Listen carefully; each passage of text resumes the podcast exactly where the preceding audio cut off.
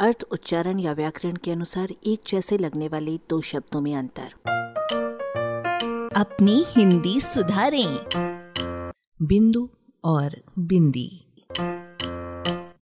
एक उर्दू हिंदी शब्दकोश में अरबी स्रोत के नुक्ता के अर्थ बिंदु, बिंदी बुंद की और कतरा के अर्थ बिंदु, बूंद दिए हुए हैं। जिनमें बिंदवी, बिंदुक, बुंदिया, बूंदी, बिंदुकित, बिंदुका, बिंदुली, बिंदा, बुंदा जोड़कर हम कह सकते हैं कि ये सब एक ही परिवार के हैं। बिंदु पहले बूंदी बना स्वर की उलट पुलट से, फिर बूंद।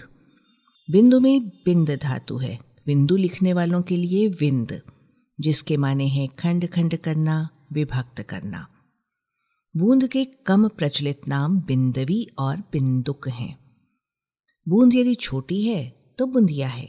बचपन में एक गाना सुना था, नन्ही नन्ही बुंदिया रे सावन का मेरा झूलना। पहले तो बूंदिया खुद छोटी, ऊपर से भी नन्ही नन्ही। बूंदी भी छोटी बूंद है, पर दूसरी ओर वो बेसन से बनाई गई बूंदों जैसी मिठाई है, जो बूंदिया नहीं है। बिंदु और बिंदी, दोनों को एक ओर शून्य या सिफर के लिए और दूसरी ओर अनुस्वार के लिए प्रयुक्त किया जाता है। लेकिन किसी बिंदु, यानी पॉइंट पर चर्चा हो रही है को, किसी बिंदी पर चर्चा हो रही है कहने से तो गड़बड़ी हो जाएगी। बिंदुकित बिंदुका बिंदुला तीनों बिंदी हैं। बिंदा बड़ी बिंदी है, बुंद की छोटी बिंदी है, अर्थात बिंदी बीच की बिंदी है। बिंदी का अर्थ गोल टीका लिखा मिलता है, लेकिन टीका, यानी तिलक, बड़ा होता है।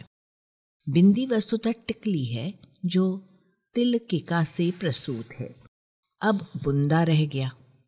जो आजकल भले ही तीन सौ पैंसठ प्रकार का होता हो, पर शुरू शुरू में ये बूंद जैसी डिज़ाइन कर रहा होगा। आलेख, भाषाविद डॉक्टर रमेश चंद्र मेहरोत्रा, वाचक स्वर संज्ञा टंडन।